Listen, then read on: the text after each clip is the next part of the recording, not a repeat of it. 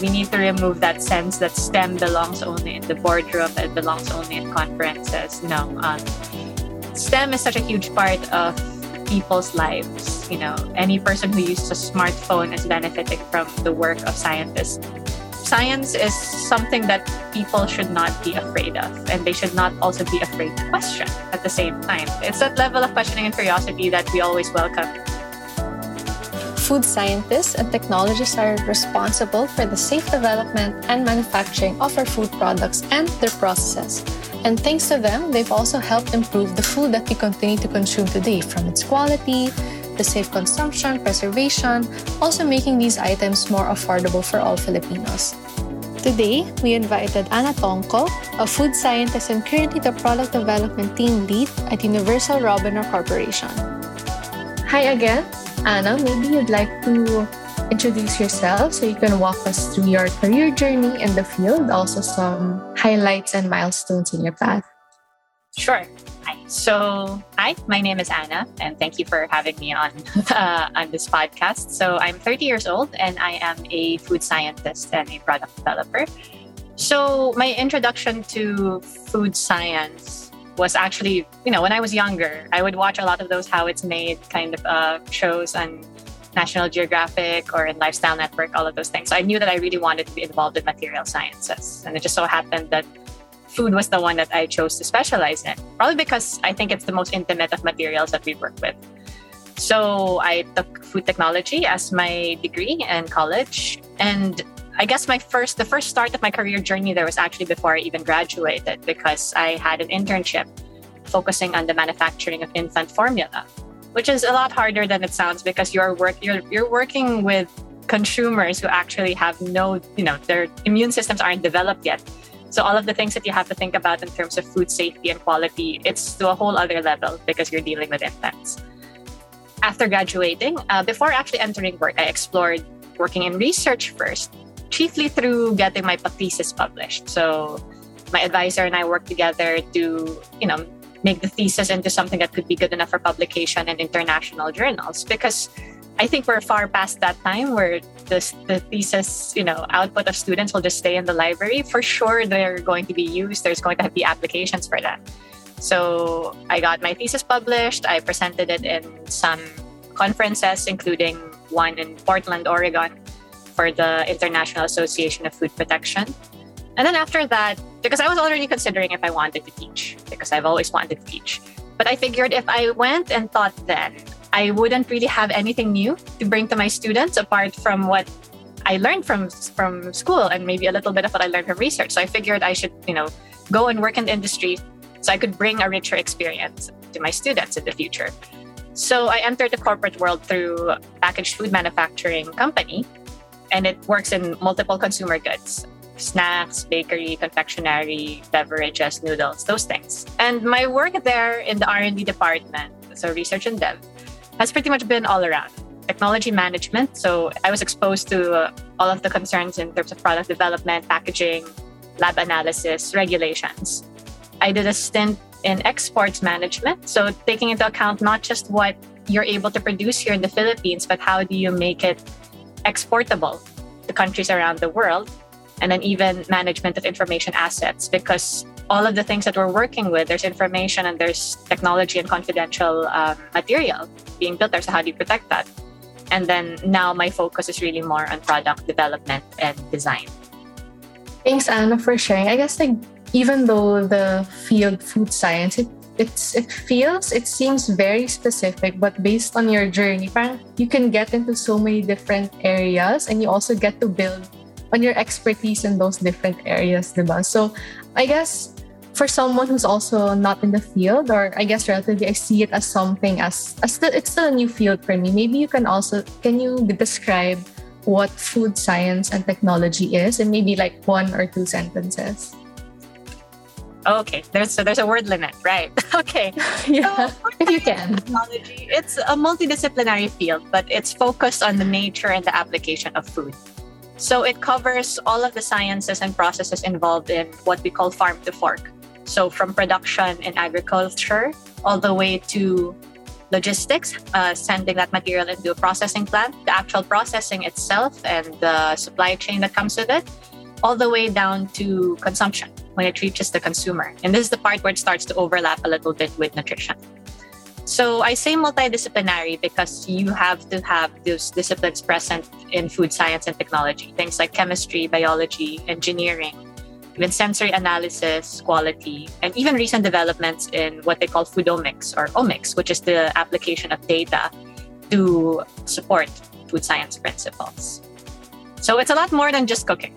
Yes. Uh, it's great that you know I get the taste for a living. Uh, that's I guess it's part of the job, but it's definitely more than just cooking. And for people who think that food scientists or food technologists just cook, luto-luto lang yan, that was apparently wasted on me because I really can't cook very well on my own. If you ask me to develop a product and put it on yeah. a large scale, no problem. But if it's in my own kitchen, I'm lost. yeah, I guess that that's a common misconception also that we have to break. Now, like food scientists or technologists aren't necessarily like chefs. That's completely different also because that's a whole different field altogether. So in line with that, maybe you can also talk more about the role of food scientists in the Philippines. Like what what makes the role so important, especially these days? Sure. So there are multiple roles, like you said, that food scientists can hold here in the Philippines. So I guess the first one that would come to mind would be the research and academe. So they're really the ones that are dedicated to looking for new technologies as well as improving our existing technologies and knowledge of the science and application of food and importantly, education, making sure that there are a steady supply of food scientists in the country who will continue to strengthen the discipline. And food scientists also have a role in the industry itself. So they, you know, this is probably the one that gets seen the most by uh, in terms of what people think food scientists do in terms of responding to new consumer needs and trends. Because I guess that's the other great thing about food science and being part of this field. You're never really going to run out of a job because people always need to eat you know, even in the middle of all of these changes in the world today, I don't think there will ever be a time that people will not eat anymore. It's a basic need, and more than that, it's something that is part of the human experience. So, being able to respond to that human experience and establishing best practices in that, that's the work of food scientists in the industry. And then there's also roles for food scientists in regulatory and governance. So, in terms of crafting food laws to make sure that our products are safe, conducting audits and quality monitoring to make sure that food companies are developing and delivering products to our consumers that are safe and healthy. And even, I guess, in the sense of nation building, because we're able to produce products that can benefit Filipinos, whether it's in creating heartier rice or even in making ready to eat products that would benefit people in the event of natural disasters. These are things that can help even on a government or on a countrywide setting.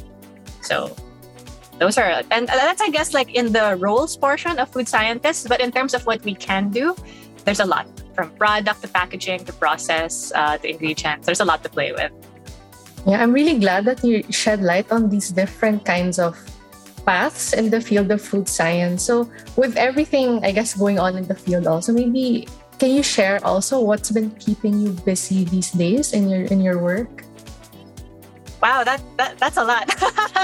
okay. A lot, a lot of things are keeping you busy. Yeah, I guess one thing is the pandemic really changed the way that consumers buy and interact with products. In the first half of it, because people were in lockdown, a lot of them unfortunately lost their main source of income or their source of income really shrunk.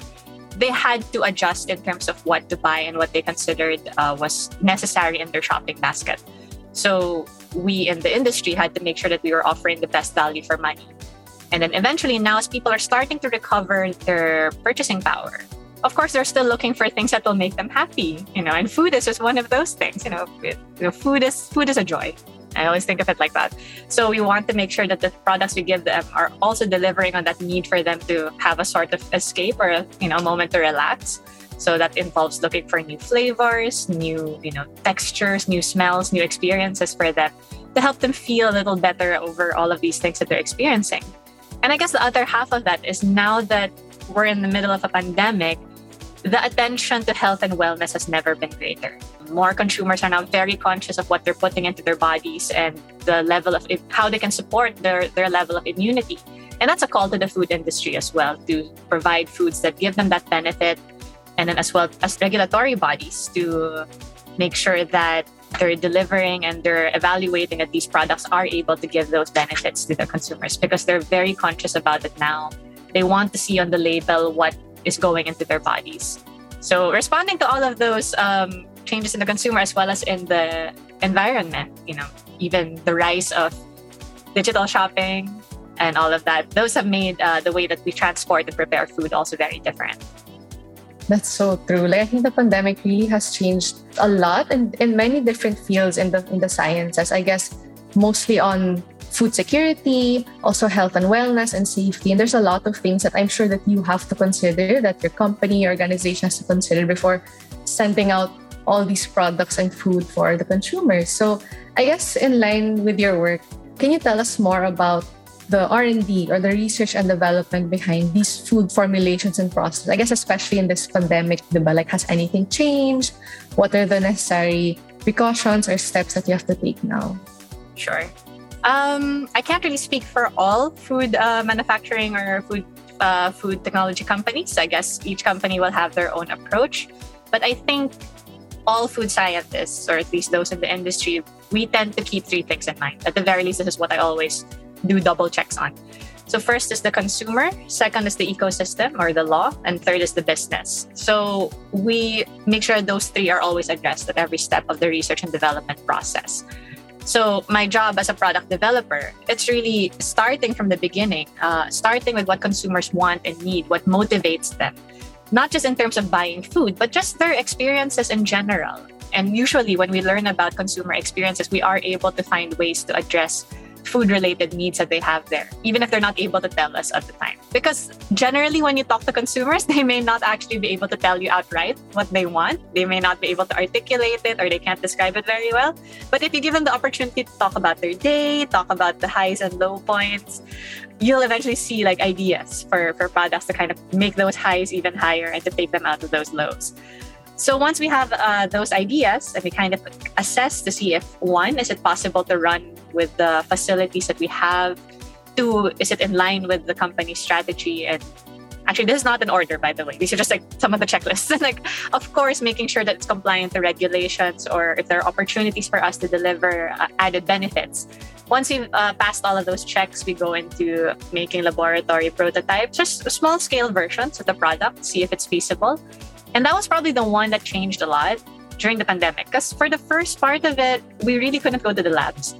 Or if we did, we would have to stay there for a longer period of time because we didn't want to keep moving back and forth and possibly carrying the virus or any possible exposure. So that was something that had to change during the pandemic. We had to be creative in how we could develop products from home almost. And I guess that was one that was one of the other advantages of being in a multinational company that because we did have laboratories and plants in other countries. For the countries that were dealing with the pandemic better at the time, we would coordinate with them, hey, can you test this out for us, see if this works, because we can't go to the labs today, that kind of thing. So that was a new way of working that we had to learn. But the the principle is the same, that you have to see first if you can make it on a small scale.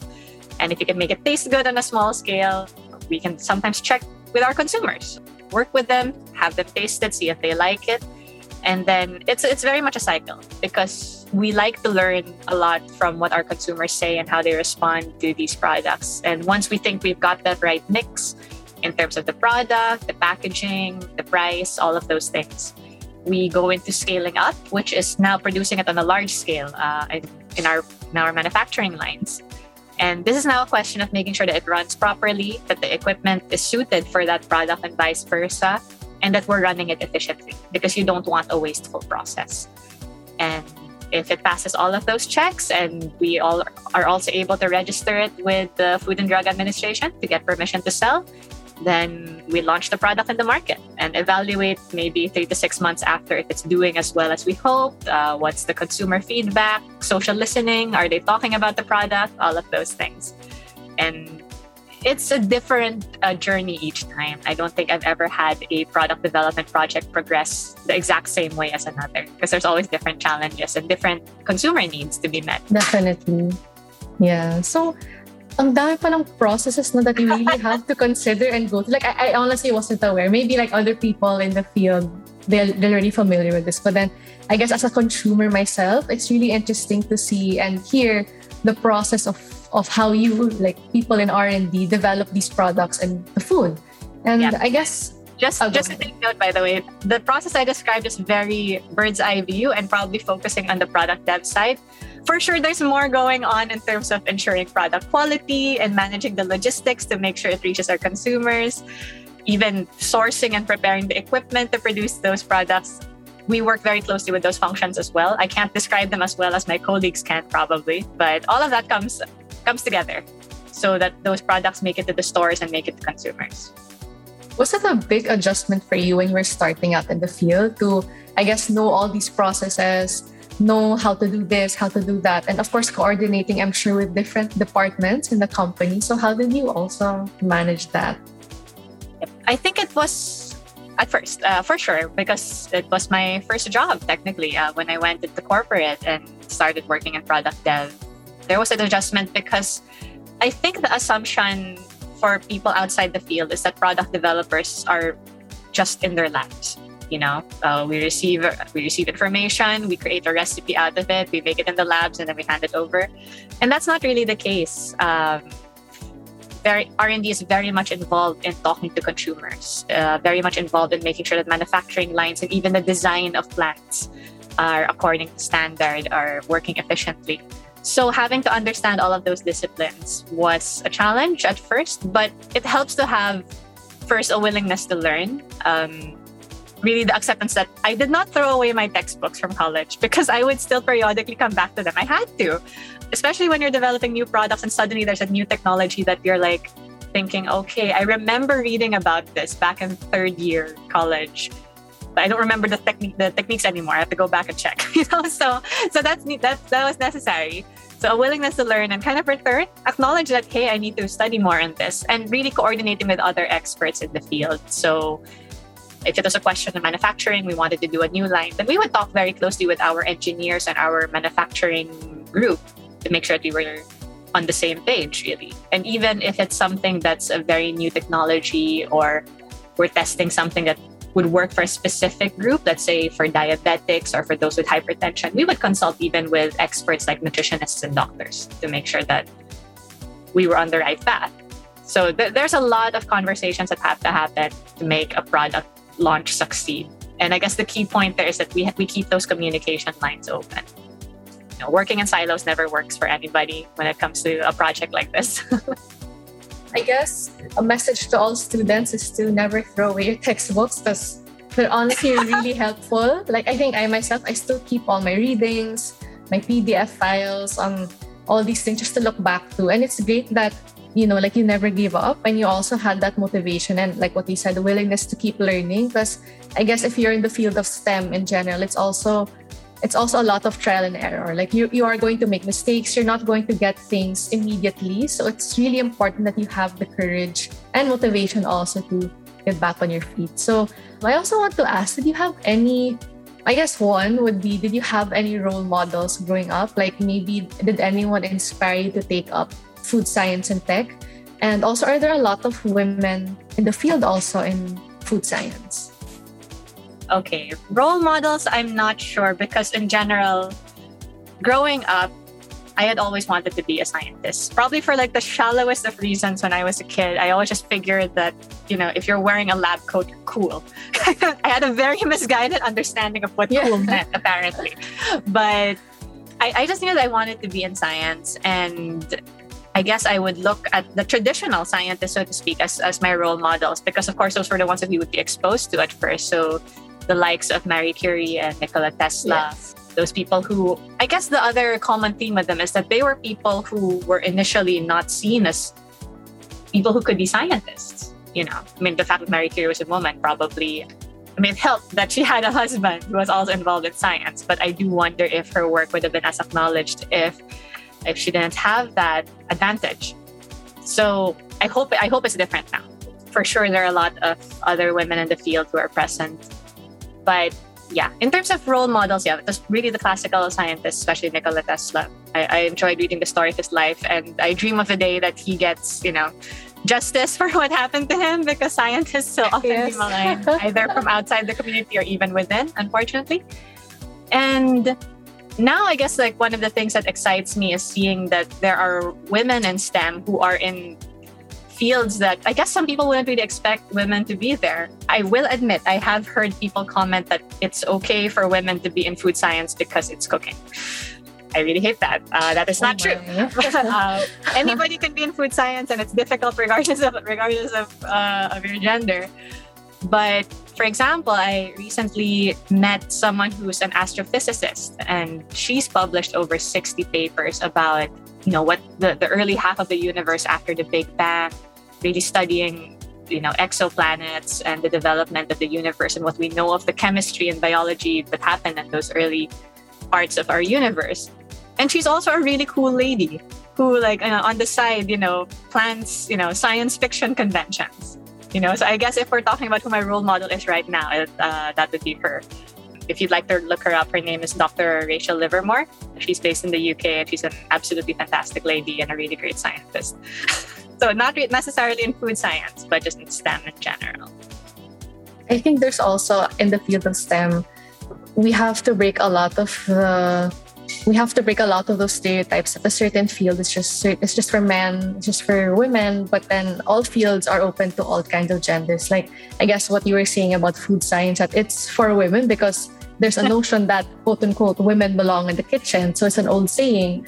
But then I think it besides breaking these stereotypes, it's also encouraging more people to explore the, these fields. Um, in our research, we have a youth and STEM research that we found out that a lot of women end up in the fields of medicine because they only see themselves as doctors and nurses. And although it's not entirely bad, it's it's not bad at all. But then it limiting that kind of perspective for them on like what other careers they can enter, like if it's food science or not. It's it's just parang, parang sayang din siya, you know, like women have so much potential in different fields. And I hope that, and I'm glad that at least us, we kind of encourage this um, we kind of motivate women also to explore to discover their strengths and it's good that you i'm sure you yourself are a role model especially you know once we release this podcast you're going to be a role model also to to many girls to many young girls especially filipinas i'm very i'm very sure of that I, i'm super positive and i'm sure in your workplace you have inspired more people as well so I need to check um, that with my team then. Most of the time, you know. I'm sure. I'm, I'm really sure with everything you've yeah. been sharing so far, like the work you do. I'm sure you've also inspired so many people, like whether it be in food science or just, I guess, in your life in general. So I guess, yeah. I guess the other thing that I'd like to highlight is perhaps the other reason that I was so driven to pursue STEM is that during my education, I I had the blessing to have a lot of very good teachers in yes. in STEM in STEM subjects who were very mm-hmm. encouraging mm-hmm. and you know always allowed us to ask those kinds of questions. Never made it feel like that STEM was something that was boring or you know difficult. I mean, with all honesty, I failed math a lot in high school and college. I struggled in math, and it's an integral part of any STEM uh, subject. But thankfully, I had very patient math teachers and engineering teachers who kind of helped me to see that these numbers are going to have an application elsewhere. You're going to see this make something bigger when you're already applying it to food. And true enough, they were right. And I'm so glad that they pushed me to continue doing that. And I guess the other point that I want to make is apart from gender, but the notion now that science should feel, or the STEM should feel open regardless of background or of experience because I am honestly always so excited when I hear of young people, you know, 17, 18, even like 12 or 13 year olds making scientific discoveries and actually bringing it to the greater scientific community. We're really no longer in those days where you have to have a PhD to contribute to the scientific field. I mean, thank- thankfully, yes, we do have those systems in place to make sure that it's reviewed properly and that the field is kept alive. But we shouldn't use it to gatekeep either. Okay. I mean, one of my favorite, not really recent discoveries from a young person was someone who found a way to make a biodegradable and soluble packaging for shampoo sachets. Because I'm sure you see that we use a lot of sachets for shampoo, but we throw away the wrapper, it ends up in the ocean, all of those things. So someone came up with a way to still have it in a packaging that could still contain that shampoo, keep it from spilling everywhere, but then you could dissolve it at once you needed to use it. It was biodegradable, and that totally reduced the waste problem. And this was someone who was, I think, 17 years old when they tested this. Wow. So things like that are super, super encouraging. So I do hope that more educators and more organizations would support people when they get into STEM rather than telling them, oh no, you need to have this degree or this uh, yes. postdoc or whatever to get into it. That, that's very true. I think made a lot of great points, especially on how we can better empower the youth. Um, I think I, I guess it's a common it's a it's a it's really a culture here in the Philippines that smart shaming also or if you're in STEM you have to be good at you have to be really really good in science and math and I've been hearing a lot of stories, whether it be through this podcast or when we when we produce or write articles here in, in the program. A lot of them have been saying they weren't the best in their STEM and math classes, and I mean their science and math classes, and you know, like it it really helps to be encouraged by their peers, by their parents, by their teachers. For example, if you fail a quiz, you shouldn't automatically give up and say that, oh, I'm not I'm not good at this and it's just it's just having people around you telling you, you don't have to be the best but you know you just have to keep trying and trying until you know if, if you get it right or if you see it more as a learning process i think that's what we have to highlight more when it comes to studying stem or being in stem so thank you anna for sharing i think a lot of students will resonate with that as well I myself also I really I really agree with that. I don't you don't have to be the best at everything. I think what matters is that you're always motivated and like what you mentioned, you always have that willingness to learn. So I guess going back also related to food science, like I, I am personally curious as, as a consumer, I also want to know like how do how do food scientists ensure the safety of food, like determining expiration dates and storage? Because you know, as someone who also consumes these food, like for example, if there's yogurt, they expire so fast, or or things like that. So maybe you can also explain that to us. Okay, I will try to do it without going way, way in because food safety in particular is something that I am very passionate about. It is yes. what I am pursuing my master's degree in, in particular. So, food safety will cover everything from handling, preparation, and storage. And it's really just a matter of risk management. I guess that's the simplest way that I can define it because keeping food safe and protected, there are actually four tenets that we look at in terms of what could go wrong in food, so to speak, or like what, what are the disciplines that we have to take care of. So under food protection, you've got food quality, which makes sure that the product is produced consistently because you don't you want to protect your product against unintentional economic gain. Meaning if you had unintentionally had an issue with your process that led to your product having less of this less of the product in the packaging or less of this material and therefore delivering less value food quality is there to check if you are producing it consistently and according to established product standards. Because as i'm sure we learned from the melamine milk scandal in china some years back there is now it is because of that scandal there is now a set definition for how we test for protein levels in milk. There is now a standard for what defines something as milk versus a milk product because we want to give to consumers what, you know, they should get what they're paying for and they should get it safely. So food quality looks after that. Another discipline is food fraud, which now looks at intentional economic gain. And this is a little bit like the melamine scandal as well, that because they wanted to unintent to show higher nitrogen and protein levels in the milk than there actually was, they were adding in ingredients intentionally to bump up that number. And that's not only for economic gain, but it actually caused harm to public health. And that leads to the third one, which is food safety, where you're looking at preventing unintentional harm to public health. Because food, by its very nature, it is not going to last forever. We can do our best to prevent it from spoiling so quickly. We can protect it in packaging by putting ingredients that prevent microorganisms or bacteria from growing in it too quickly, but there's only so much we can do. So food safety is there to make sure that it's handled properly, that it is packed safely. So note uh, all of those tamper-proof seals, all of those technologies come in here. And then lastly, this one is a relatively young discipline, but it's growing in relevance all the more. The last part of food protection is what's called food defense, which is protecting against intentional harm to public health. So I don't want to I don't want to fear monger among the listeners, but this is something that people have realized that food can actually be used as a weapon.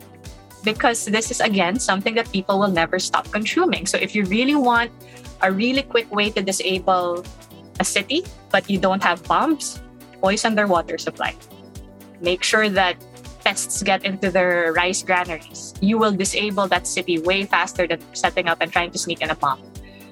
I just realized now how very controversial I sounded saying that. I'm not recommending this. I'm just saying that this is now something that we, we as food scientists are now also thinking about that terrorism is no longer limited to just, you know, typical wars and battlefields. This is now happening with consumers at the front line at risk. So scientists are also making sure that we can protect against those kinds of threats. So, in terms of how we ensure the safety of food, it's really looking at every component of your food ecosystem. Where is it being produced? Is it being produced in a safe place? Are the ingredients of good quality and are they present at the right levels? Because certain ingredients in moderation will be good for you, but if you go too high, it's going to be toxic. Even things like vitamins and minerals, which we typically hear and think it's good for us, if we go past a certain level, it gets to a point where it actually becomes toxic. So we monitor those levels as well. The entire supply chain you know, because now that we are in a very global supply chain, ingredients for our products can come from all over the world before being manufactured. There's a question now of checking traceability. Do we know where these products or these materials are coming from? How fresh are they? What is the condition that they left the other plant before coming to our plant? All of those things. And for example, in what you mentioned about expiration dates and storage, we do have tools and technologies to help us test for those things. Like what we call accelerated shelf life. Because if you're going to wait for a product to spoil, for a lot of other products that are made of hardier stuff, that's going to take you what two years i don't know if if you have time to really do all of that previously that was how it was done but now we have technologies that allow us to you know adjust the temperature and humidity and even like transport conditions mimic transport conditions to see how products would react under you know this kind of stress. And then we can apply algorithms uh, mathematical equations to check how this would look over the long term. So it's something like we can test a product for a week and from that determine how it would respond if we had tested it for a month. So at least you're able to do it faster get that information and adjust accordingly in a much faster way. So I hope. Okay, I, I had six minutes to explain that. It might have been too much. no, that's good. That's okay. It's really I can really see your passion in not just food science, but I guess specifically in food safety. And it's great that you're also parang you really try to ensure that whatever you produce is also safe. It's consumable for the consumers. And I feel like that's something that if if ever of a young a student wants to get into the field, I think it's important to highlight that, like how it really benefits society, how you're able to improve the lives also of Filipinos. And I guess in line with that, how does food science or I guess food safety benefit Filipinos and the food supply, like making it just maybe more affordable or more nutritious for other Filipinos? There's a lot that can be done for sure. And it's both a privilege and a responsibility to have a role in that. Because I guess coming back from what you had said earlier as to what people think about when they eat food, I guess that's the thing. You have to understand that as a food scientist, you are holding a large amount of public trust because this is food. This is a basic need. It's almost the same as you know people who take care of water or medicine. That when they hand over their hard-earned money to purchase your food product, there is that expectation already that it's going to be safe, that it's going to be of good quality. I mean, they probably can expect that not all foods will be to their liking in terms of taste, but at the very least, they expect it to be safe. And that is our job. We have to deliver safe and good quality products to them. And of course, we want them to like it, so it should taste good. But in terms of benefiting Filipino food supply, I always like push for this. I really believe that food scientists have a role in nation building because you are literally feeding the generations that will come after you and the technologies that you study and the products that you create are going to strengthen those future generations to do whatever it is that they will now have the potential to do. So there's always that push to develop with nutrition in mind. So we have had things like that in the past, like in the government's uh, Sangkap Pinoy program, because they do monitor what are the nutrient deficiencies that Filipinos have. And this varies from country to country. But here in the Philippines, we do have concerns with vitamin A, with iron, vitamin C. So it's definitely a push for food manufacturers to make sure that their products carry good levels of those nutrients. And even now, we have laws that are supporting this. And I would like to believe that food scientists had a role in creating and pushing for this law. So I can't remember the full RA number and all that, but it's the ASIN law, which is basically what mandates that all products sold use iodized salt.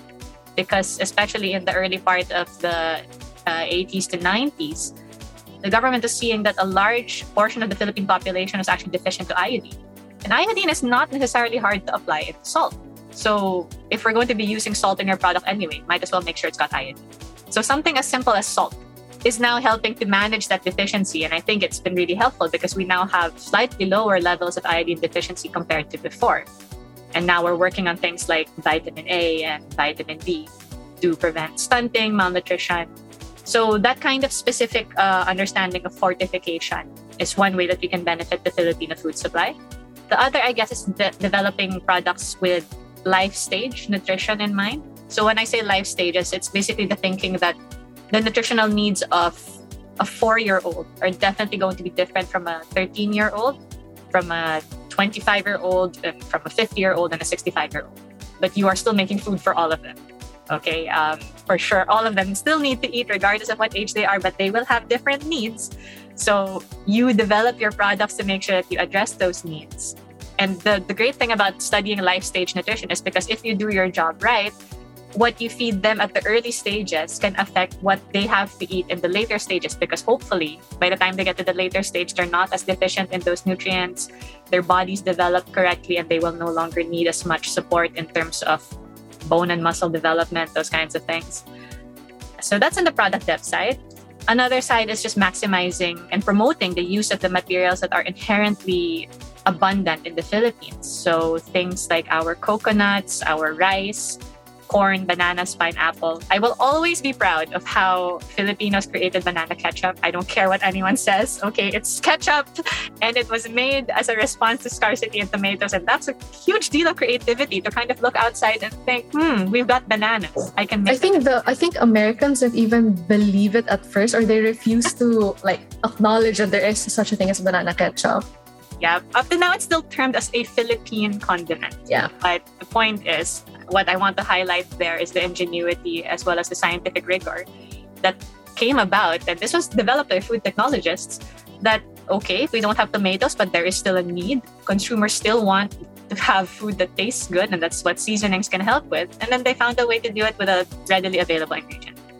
And we still have a lot of banana plantations. We've got uh, a great uh, business with coconuts, with rice. So all the more that we should support them and make sure that they are good quality because this is frankly an advantage, a resource that the Philippines has that maybe other countries do not.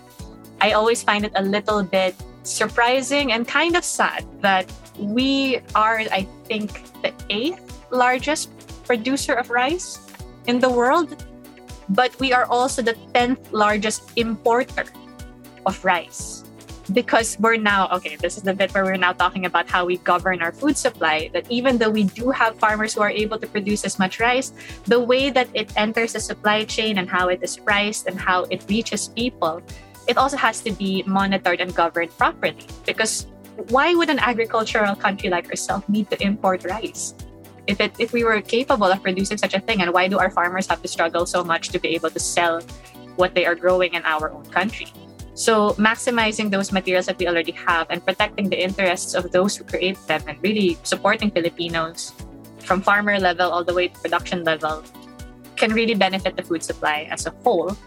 And at the same way, we don't have to be limited to the ones that we previously specialized in, you know. I mean everybody's known for a long time that Philippine pineapples are delicious. We've got great mangoes and lots and lots of coconuts.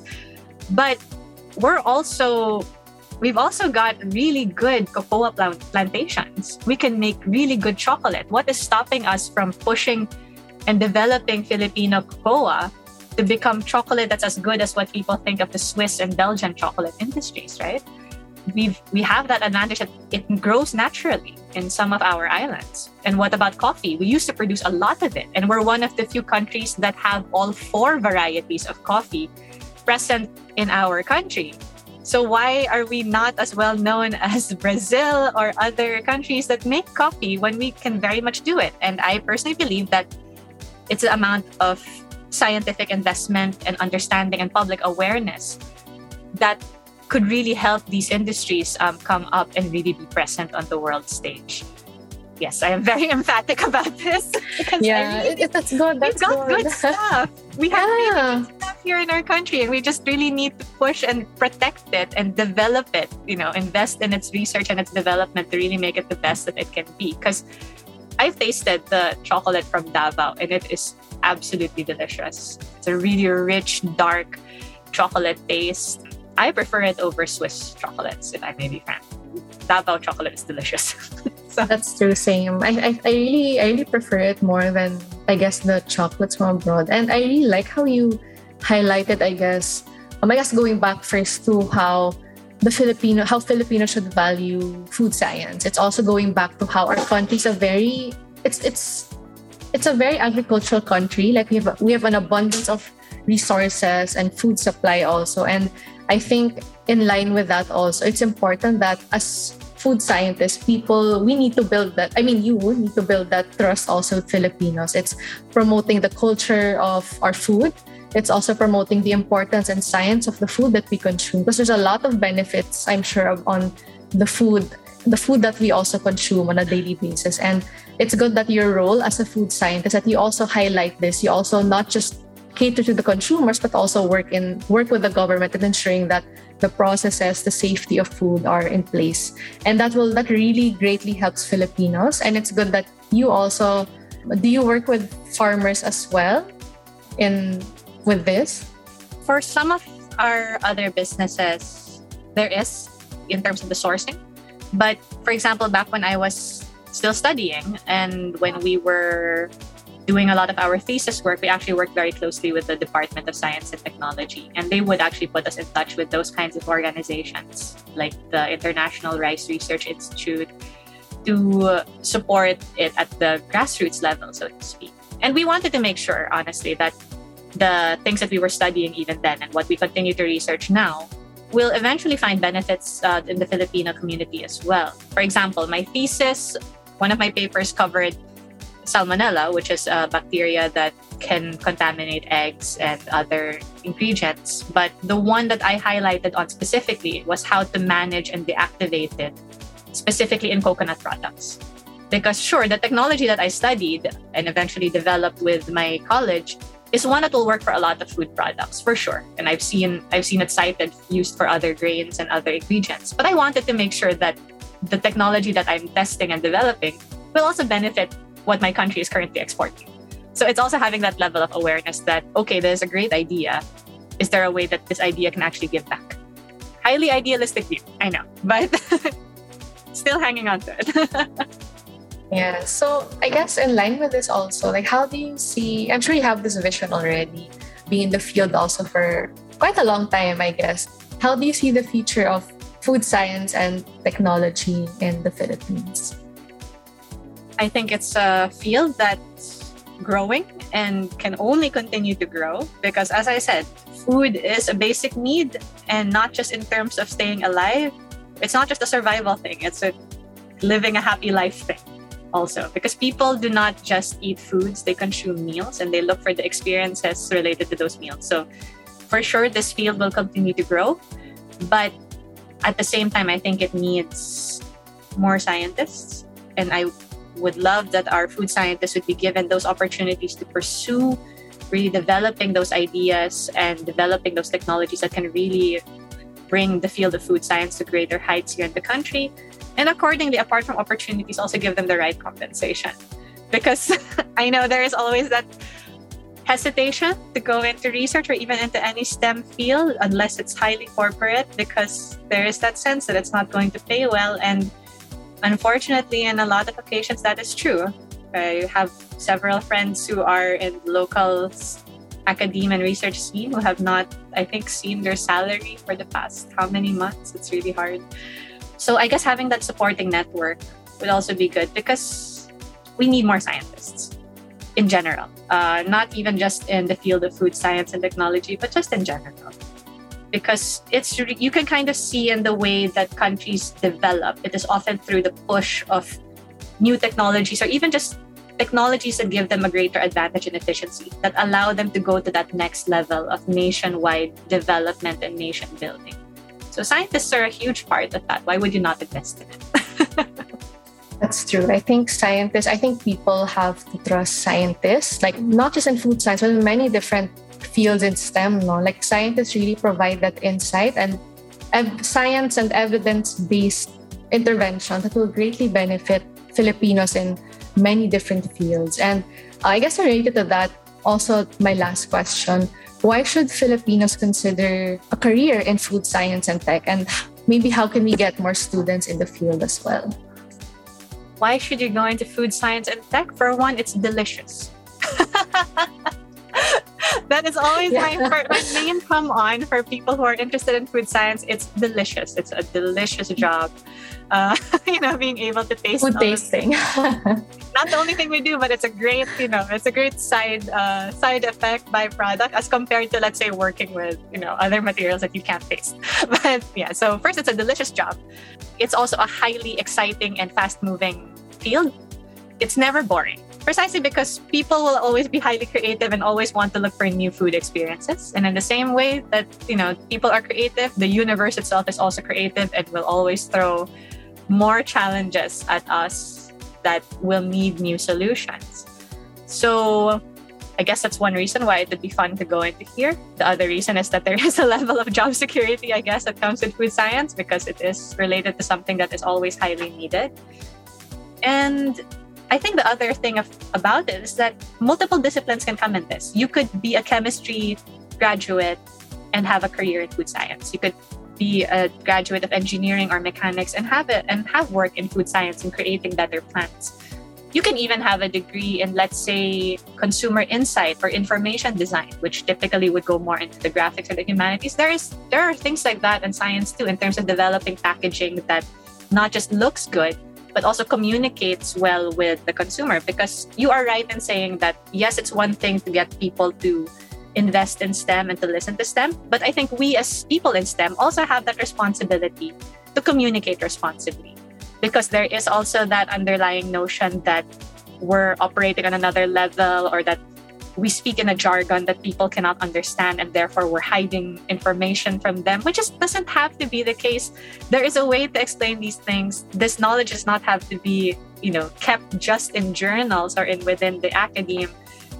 People you know the general public consumers have to feel that they are part of this and that this is relevant to them. So having people who are experienced in marketing in information design in consumer insight and psychology are also important in the field of food science. So that's the other reason that I would pitch this particular field to you.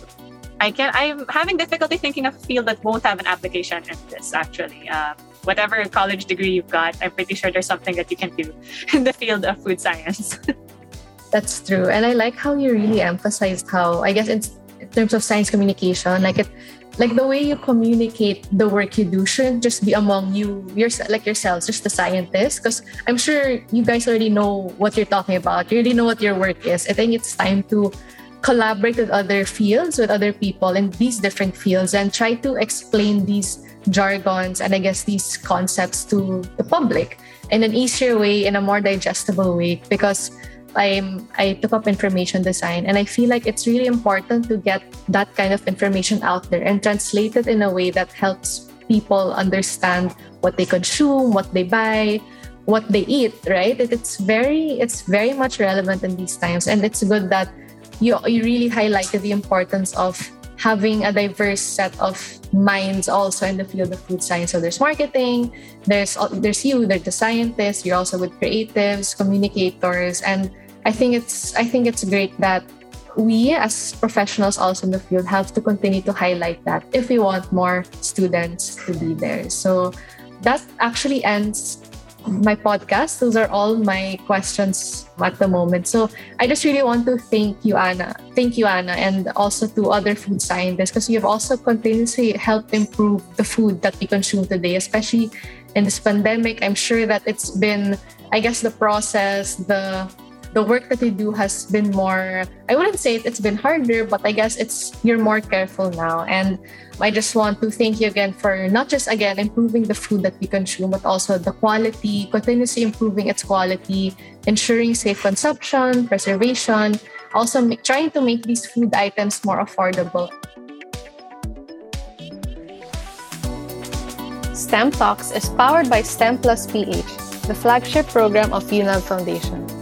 Make sure to subscribe and follow this podcast as well as our Facebook page, STEM Plus PH or at stemph.rocks.